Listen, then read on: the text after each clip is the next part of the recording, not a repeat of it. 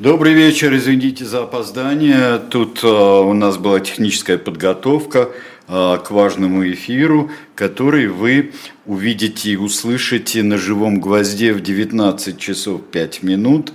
Э, будет э, полемика, наверное, между Максимом Кацем и Алексеем Венедиктовым. Как вам было обещано, вы этого хотели.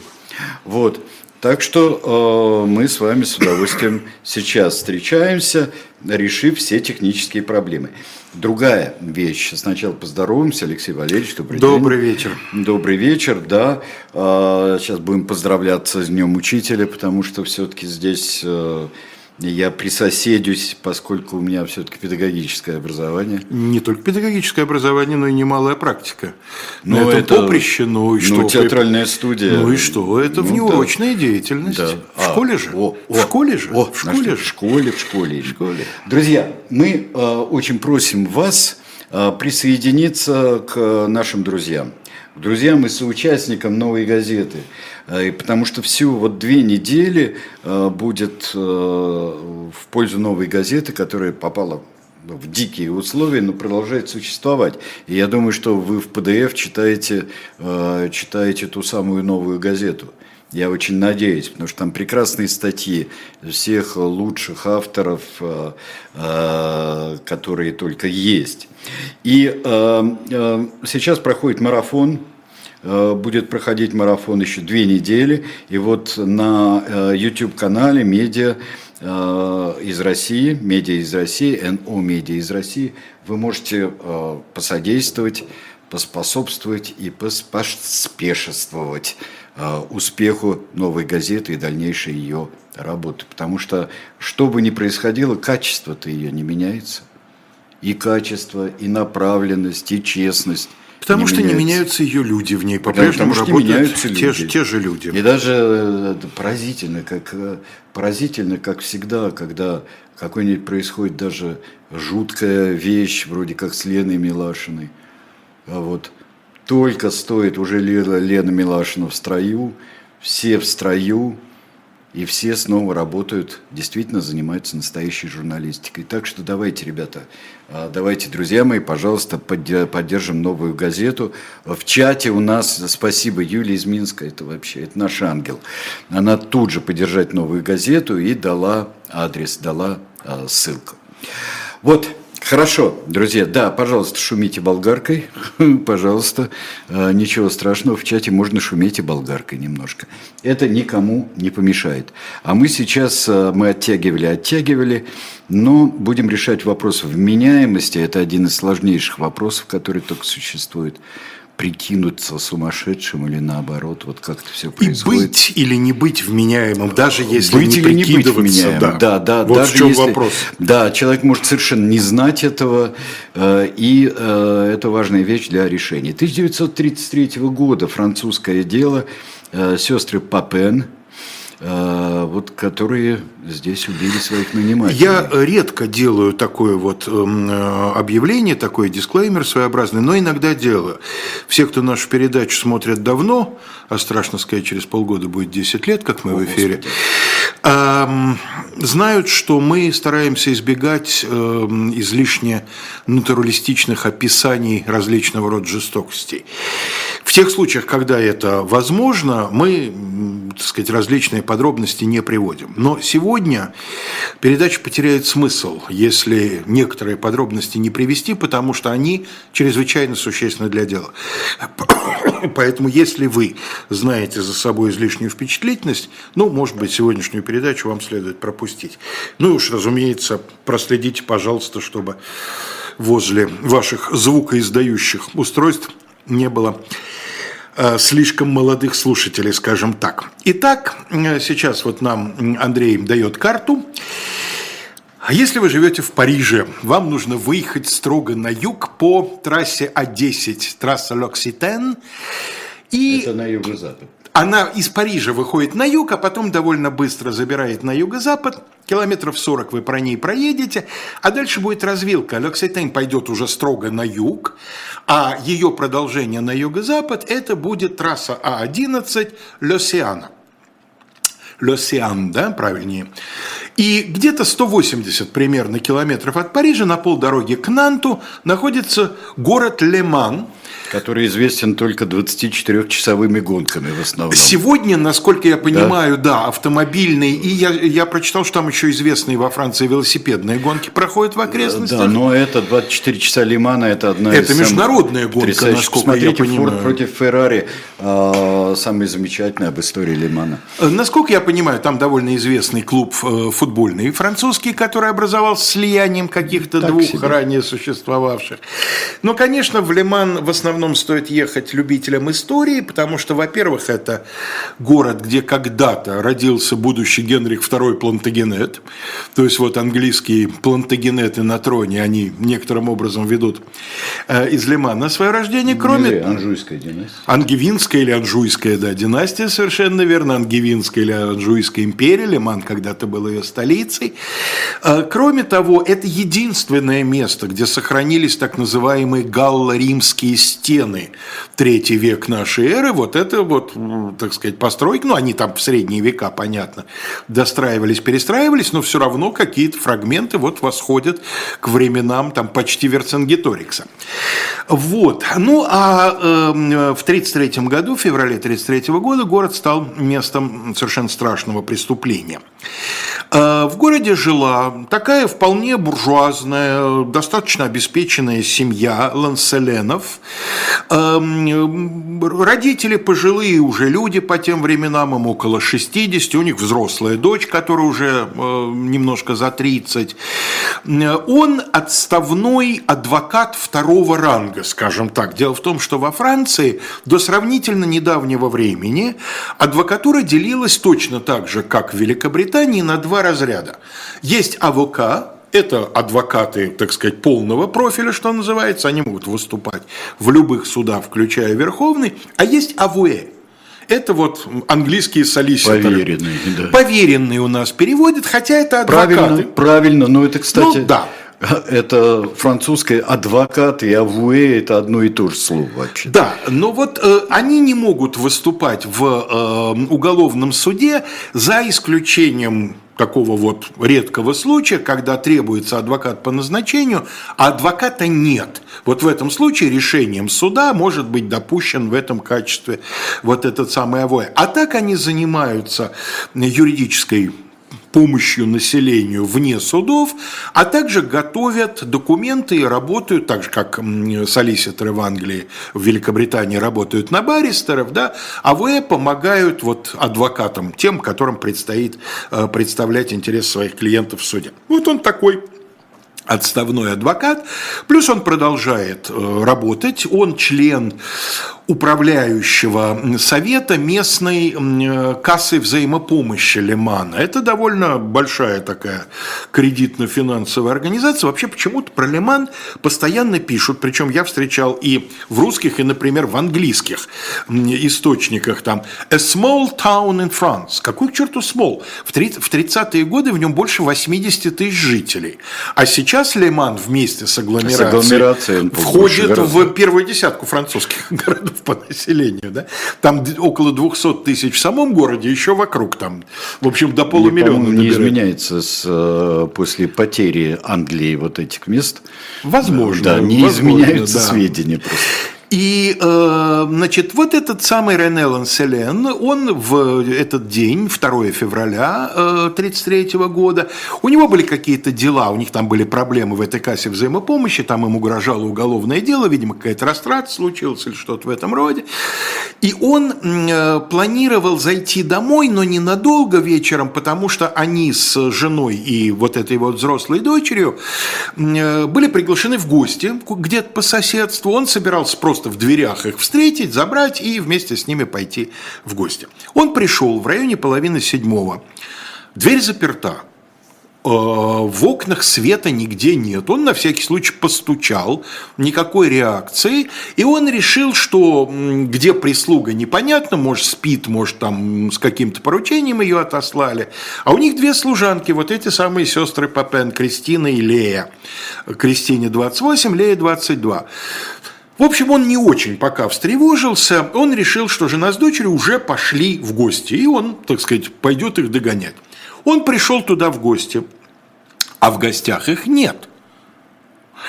И там же находился его зять, я не знаю, я так и не смог выяснить, то ли это муж вот этой самой дочери Женевьевы, возможно, она уже была замужем, то ли, возможно, это муж какой-то другой дочери. Ну, в общем, его вот в английской книжке, которую я читал, его называют son-in-law. Это зять. Тут других вариантов нет. В общем, он с этим молодым человеком, они вернулись. И начали уже молотить, что называется, в дверь. И тут молодой человек увидел в окнах второго этажа какой-то отблеск света. Вот не свет ровно горящий, а такое впечатление, что кто-то со свечкой там ходит где-то по заднему плану. Мерцающий, да? А в это время сам э, месье Ланселам пытается войти, он пихает ключ в дверь, обнаруживает, что он пихнуть ключ не может, потому что явно совершенно ключ другой вставлен с внутренней стороны, а кроме того, похоже, что дверь еще закрыта на какую-то щеколду, которая ключом не открывается, открывается только изнутри. Они решили, что в дом забрались грабители, и вот они сейчас на втором этаже там с фонарем или с, со свечкой ходят, и они отправились в полицию. Значит, в полиции к этой информации отнеслись серьезно, потому что мужчины, так сказать, респектабельные, и с ними отправили сержанта и двух полицейских. Сержант вместе с мужчинами остался у входной двери, а полицейские перелезли через ограду, залезли в садик и подошли к двери э, задней которая выходила в сад. Она тоже была заперта, но она была гораздо более хлипкой, и они ее без труда выломали. В доме темно, они включают фонари, они достают пистолеты, потому что они предполагают, что преступники находятся значит, здесь. И вот в этом не, таком очень узконаправленном свете полицейских фонариков они проверяют эм, первый этаж, на первом этаже никого нет, и они начинают подниматься по лестнице на второй этаж, и первый идущий полицейский лучом фонарика упирается в то, что ему сначала показалось игрушечным алебастровым шариком. У меня в детстве такие были, у тебя, наверное, наверное, тоже, только у нас они были уже не алебастровые, а стеклянные, с какой-нибудь там внутри. Это, оказывается, человеческий глаз. Значит, преодолевая нахлынувшие чувства, полицейские приступают к осмотру происходящего, ну и дальше обнаруживают совершенно э, чудовищную сцену, которая будет становиться только еще чудовищней по мере того, как осмотр будет продолжаться. Они обнаруживают два тела, два женских тела. Старшая женщина, мадам Ленселен, э, лежит лицом вниз, э, значит, спиной вверх. Молодая, значит, ее дочь э, лицом вверх, э, вокруг все в крови, у э, молодой женщины вырваны оба глаза, у пожилой женщины один – все в крови абсолютно вплоть до потолка, при том, что потолки высокие, более двух метров, но тем не менее кровавые брызги там тоже. На трупах многочисленные глубокие порезы, а головы провершены практически в месиво. Ну, чтобы закончить это все... Что там вообще происходило? Э, французская Википедия в данном моменте впадает в некую, на мой взгляд, несколько излишнюю, так сказать, литературность, и э, там содержится примерно такая фраза, что тела были разделаны сделаны как тушки кроликов, приготовленные для запекания в печи. Но, видимо, это не так далеко от реальности, судя по тому, что я прочитал. Значит, полицейские спускаются вниз, открывают двери, заходят, заходит их начальник, они ему говорят, не пускайте сюда, значит, вот этих людей, им это видеть нельзя. Вызывают подмогу, приезжает все, все кто положено, приезжает полицейский врач, приезжает представитель прокуратуры. А полицейские тем временем, они исходят из того, что убийца в доме. Потому что на втором этаже двери все закрыты, и они начинают проверять помещение второго этажа, и в конечном итоге единственная дверь, которая еще, за которой помещение не проверено, это комната служанок. Она заперта. Ну, у них в голове уже они могут предположить все, что угодно, что там тела и с ними преступник, да, что там заложники и с ними преступник. Они вызывают слесаря, Слесарь открывает дверь, причем, опять же, когда слесарь начинает своими инструментами в замке копаться, то в какой-то момент слышно, как на той стороне в комнате выпал ключ. То есть там тоже ключ был вставлен в э, дверь. Открывают дверь и обнаруживают, э, Андрей, дайте нам, пожалуйста, картинку. Вот они, сестры Папен, слева младшая Лея, справа старшая Кристин. Они лежат в кровати, Кровать у них общая, они лежат обнявшись, на них из одежды только ночные рубашки, и они, ну, они в форме, эти полицейские, когда они входят, то Кристина говорит, мы вас ждали. Что, кто вы? Они, они, они, девушки называются. А, значит, э, а что случилось? Ну вот, мадам, значит, на меня набросилась с кулаками, я оборонялась. Дальше эта версия в процессе следствия будет несколько раз меняться, но меняться незначительно. В любом случае, с самого начала Кристина, Лея все повторяет. Лея вообще абсолютно в данном случае ведомый человек. Она никакой самостоятельности никогда не проявит, ни до процесса, ни на процессе. Проявит после, но, так сказать, до этого дойдем, я думаю. Э, отвечает за, за обеих, отвечает Кристина. Она с первого, самого начала не пыталась отрицать, что убийство совершили они. Один раз на следствии она попытается изменить показания и взять вообще все на себя, только я убивала. Но довольно быстро станет понятно, что эту позицию отстоять не удастся, потому что слишком много доказательств в пользу того, что Лея принимала участие в этом. И в конечном итоге версия Кристины будет выглядеть следующим образом – а, значит, мадам вместе с дочерью ушли за покупками. Они с сестрой приступили к глажке белья. В доме случилась авария, вышибла пробки, потому что утюг, который уже на этой неделе один раз отдавали в починку, утюг, якобы вот с ним что-то произошло, произошло там то ли короткое замыкание, то ли какая-то иная авария, электричество в доме отрубилось, значит, дом погрузился в темноту. Потом электрик, который этот утюг уже ремонтировал и будет вызван для того, чтобы освидетельствовать его... утюг – это большой шик вообще. Ну, семья была явно совершенно зажиточной, мы до этого mm-hmm. дойдем. И этот электрик скажет, да нет, это все нормально с утюгом, вот он работает. Ну, по крайней мере, они утверждали, что, э, значит, э, авария с электричеством произошла из-за того, что вырубился утюг. Ну, а это февраль, темнеет рано. Ну, и они поняли, что работу они продолжать не смогут, гладить они не смогут, и они, значит, вроде как улеглись отдыхать. Тем временем, хотя вроде бы не ожидалось, что хозяйки зайдут домой, предполагалось, что они сразу с покупок пойдут в гости, но вот они пришли домой, я, говорит, вышла и объяснила хозяйке, что света нет, что вот утюг мы гладить не можем, а та, значит, меня обругала и руку подняла, вроде как собиралась меня по щеке ударить, ну а вот я этого не вытерпела, я на нее набросилась, вырвала ей глаз, значит, э, руками причем, да. Вот, выскочила сестра мне на помощь, а там внизу, значит, мадемуазель Женевьева там начала что-то кричать. Я крикнула сестре, вырви ей глаза, что сестра и сделала. Потом они сбегали на кухню, притащили нож, притащили молоток, ну и убили их вот тем способом, который, собственно, я описал. Давайте сделаем паузу.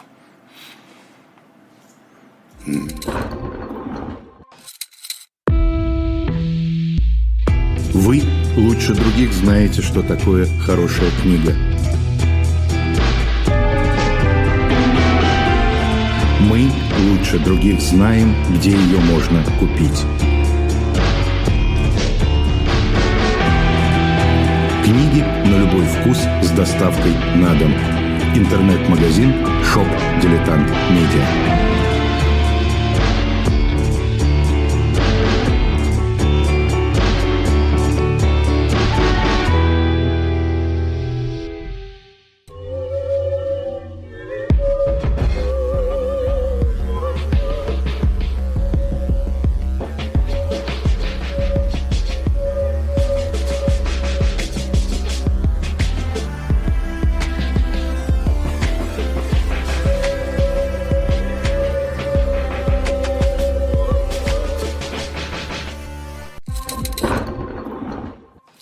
А книжку, которую мы э, представляем сегодня, в том, что есть у нас в шоп «Дилетант Медиа», это книга, которую вы знаете, и мы напоминаем о ее существовании. Это книга Александра Пумпянского «Звездный мир» Михаила Горбачева. И вы не зря видите э, здесь э, Михаила Сергеевича вместе с двумя последовательно американскими президентами-республиканцами Рональдом Рейганом и Джорджем Бушем старшим. Так что, э, пожалуйста, разнообразные книги, вот, которые об этой совершенно славнейшей эпохе, я бы сказал, повествуют, у нас есть э, в продаже. Александр Пумпянский, «Звездный мир» Михаила Горбачева, шоп-дилетант э, медиа. Раз уж зашел разговор об этом, обратите внимание, завтра в утреннем развороте, э, пользуясь значит, знанием инсайдерской информации, завтра будет Павел Палащенко и будет разговор в том числе у Михаила Сергеевича Горбачева. У Михаила Сергеевича, да, и прекрасная книга у нас еще есть у Павла Палащенко, вот ее прекрасная книга профессиональная, которую, мне кажется, каждому человеку надо прочитать, чтобы он не смотрел, ой, там переводчик чего делает, да? Итак, с детективной точки зрения все понятно. Преступники найдены, что называется, ну, по горячим все следам. Ясно все ясно, да. да.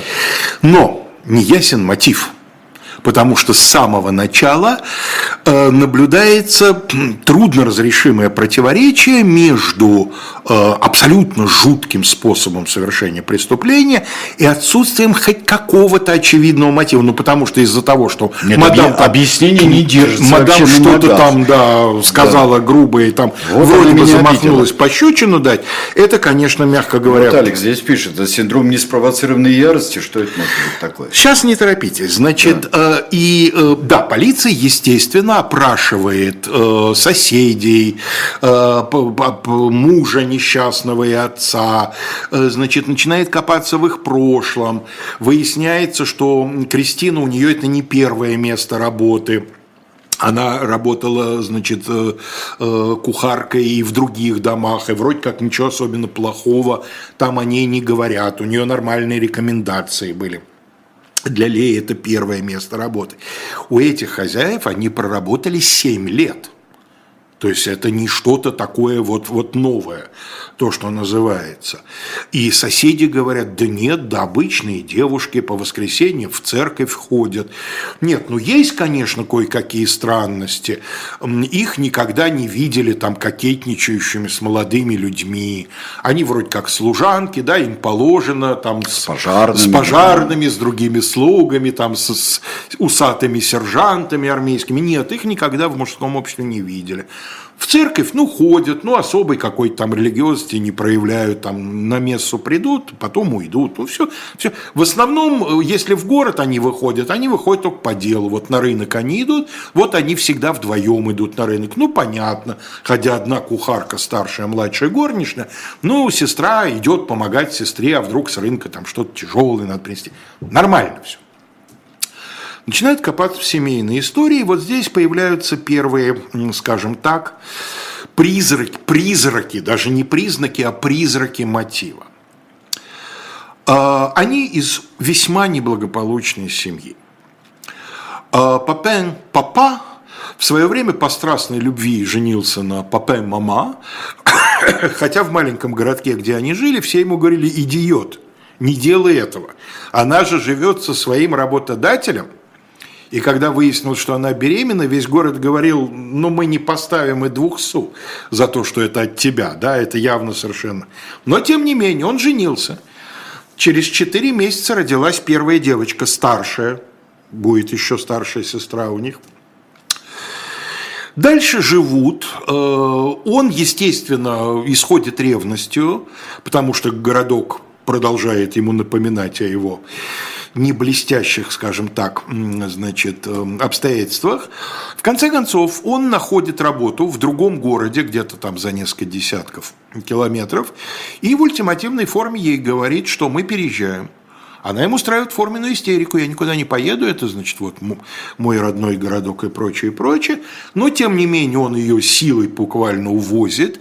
Рождается вторая девочка, это вот Кристина – Он заглядывает все чаще и чаще в стакан, причем не только чаще, но и все глубже и глубже в этот стакан. Она, видимо, продолжает подавать ему всякие поводы для ревности. Девочку отправляют к тете, к ее сестре, к сестре мамы, и сестра мамы будет эту девочку воспитывать, и это, видимо, был наиболее такой э, хороший период в ее жизни. А, тем временем рождается Лея, это происходит э, примерно в районе 909 года, а дальше скандал, скандал совершенно жуткий, правда его постарались замести под коврик, но полностью это сделать не удалось, слухи, в общем, вырвались наружу, отец изнасиловал старшую дочь.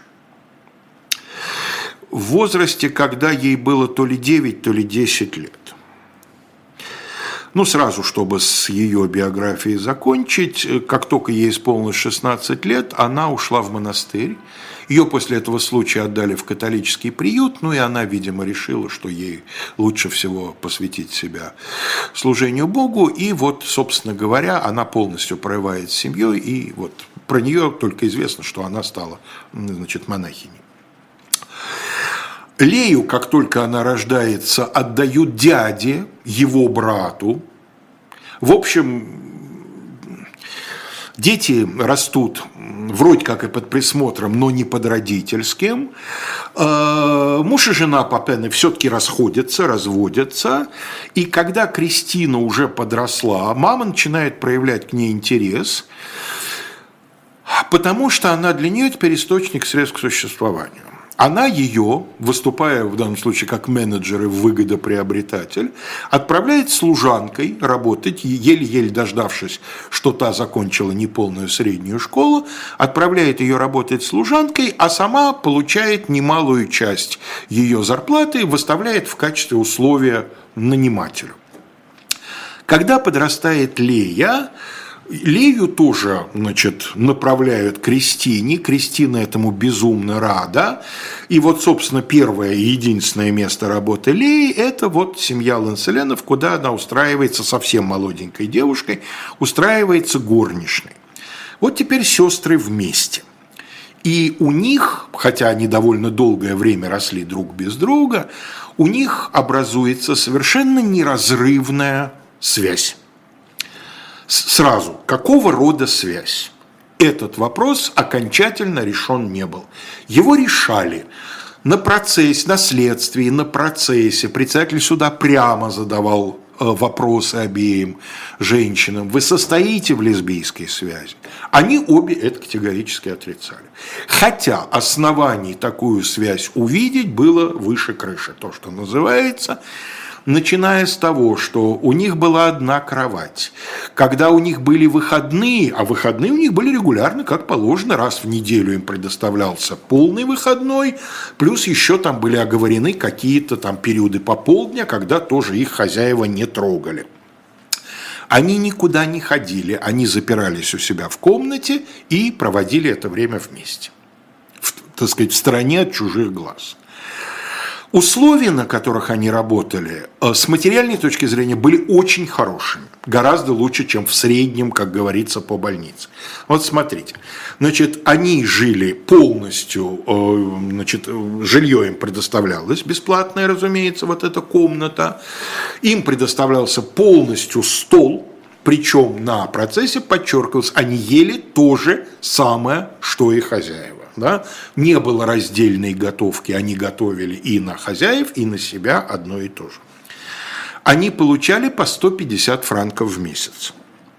Это значительно выше, чем положено в то время для прислуги такого рода. И об этом свидетельствует такой факт. Вот 7 лет они проработали у семьи Ланселен, получая на двоих 300 франков в месяц, то есть 3600 франков в год. За эти 7 лет они накопили 22 200 франков а получили всего около 24. То есть у них практически не, не было расходов. Не тратили. Они не курили. У них была форменная одежда, которую они тоже получали бесплатно, и, видимо, ее регулярно меняли. То есть у них не было необходимо. Более того, потом у них найдут несколько, видимо, самостоятельно сшитых платьев, э, новых, практически не ношенных, потому что им особенно некуда было их носить. Дома они носили форменную одежду, а за пределы дома они практически не выходили, ну вот в церковь раз в неделю.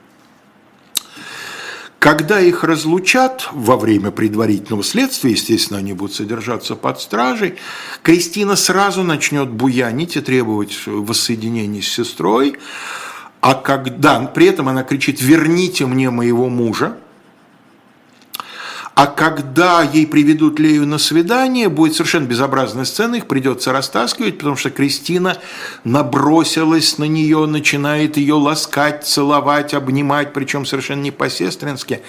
Есть версия, что в это время, а это начало предварительного следствия, она подумывает, не начать ли симулировать безумие, и вот таким вот образом – пытается это делать, но потом от этой линии откажется. И всю вторую половину довольно короткого следствия, оно продолжалось около трех месяцев, и на процессе все будет тихо, спокойно, никаких буйных сцен, никакого вот этого всего.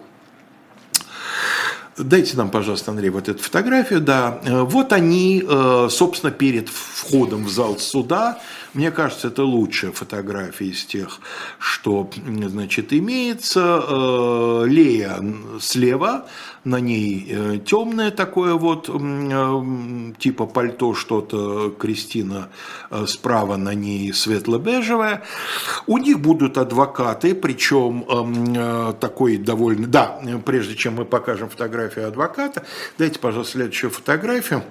Вот это вот заявление, написанное Кристиной, начальнику тюрьмы, с требованием, чтобы сестра э, была с ней на довольно известном сайте Murders.ru, где много любителей криминальных сюжетов, которые посещает, какая-то феерическая по безграмотности статья, посвященная этому делу, и в частности там говорится, Кристин Папен была едва грамотна. Дальше там приводится подпись ее под этим вот письмом, Э, верните, Андрей. Э, и говорится, это увеличенные фотографии фрагментов ее писем дают представление о том, сколь непросто давалась Кристина пистолярная работа. В свои 27 лет она с трудом выводила корявые неровные буквы. Что за ерунда? Абсолютно нормальный почерк, я хочу сказать, у половины, раз мы сегодня День учителя вспоминаем, у половины моих выпускников очень Нет, хорошей очень школы почерк. почерк гораздо хуже.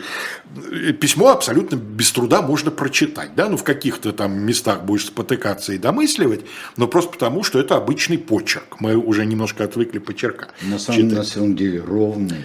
Ровный, вполне грамотная речь. Я не хочу сказать, что девушки были там какими-то интеллектуалками невероятными, но, по крайней мере, на основании этого письма говорить о какой-то там степени дебильности или какой-то какая-то ерунда. Конечно. И естественно, что, собственно, все упирается в конечном итоге в вопрос об их вменяемости. Потому что никакого другого мотива по крайней мере, такого, о котором можно не спекулировать, а говорить, говорить на чем-то основываясь. Конечно, потом, когда спекуляции будет море разливанное, совершенно безбрежно, будут говорить, вот наверняка есть мрачная тайна за закрытыми дверями дома, там их преследовали, их истязали. Есть единственное, очень шаткое основание. За пару лет до происшедшего, как-то, когда хозяева все были в отъезде, видимо, где-то на курорте, сестры оставались в доме одни, они, очень возбужденные, прибежали к мэру города и потребовали от него полицейской защиты. Вот нас обижают, а вы ничего не делаете, вы нас не защищаете. Мэр был в совершенном обалдении, он вообще первый раз слышал о том, что есть какие-то проблемы, он их первый раз видел. А что вы хотите? Лея молчала, как обычно, а Кристина очень сбивчиво пыталась что-то объяснить, но ничего внятного, вот такого, что можно было бы начать разбирать, не было. Вот нас преследуют. Ну и все. И, собственно говоря, на всех, кто при этой сцене присутствовал, там какие-то служащие вбежали, услышав этот крик, эта сцена произвела впечатление, что, ну, безумная, по крайней мере, одна из сестер просто не в себе, что называется. А, естественно, что и защита и обвинения а, значит, обратились к экспертам. Вот э, сейчас нам Андрей показывает фотографию женщины в костюме адвоката, да, адвокат в французском мантии, суде да, носит мантию вот такой вот белый да. галстук. Это Жермен Бриер, первая женщина-адвокат в коллегии адвокатов Лемана. Ух ты. Она защищала старшую из сестер Шарло, э, э, Кристину. Э, ее коллега защищал младшую Лею. А, значит, дело в том, что обвинение выставило троих экспертов, вполне уважаемых врачей, так сказать, с репутацией достаточно могучей, Пьера Шюценбергера, Виктора Труэля и Жака Барука, которые э, категорически отказывались э, говорить о какой бы то ни было невменяемости. Они говорили, да, можно говорить о наличии у значит, старшей сестер э, симптомов шизофрении. Но если мы говорим о вменяемости и невменяемости, это не означает автоматически вопрос о психическом расстройстве. Что такое вменяемость? Почему это такой сложный вопрос? Потому что это ответ на вопрос, отдавал ли обвиняемый в момент совершения преступления. А для этого не обязательно должен быть э, психически э, больной. И наоборот, если у него есть психическое расстройство, это не значит, что в момент совершения преступления он не отдавал себе отчет в своих действиях. Разные бывают психические расстройства. Та же самая шизофрения, как мы понимаем сегодня, это целый букет различных расстройств, и э, симптоматика может быть очень разная.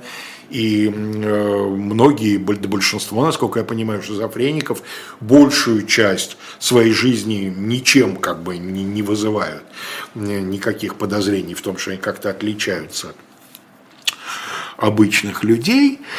Одним словом, эм, э, значит, эксперты со стороны обвинения сочли это припадком да, абсолютно чрезмерной, совершенно неконтролируемой ярости, но отказались признать это состоянием невменяемости.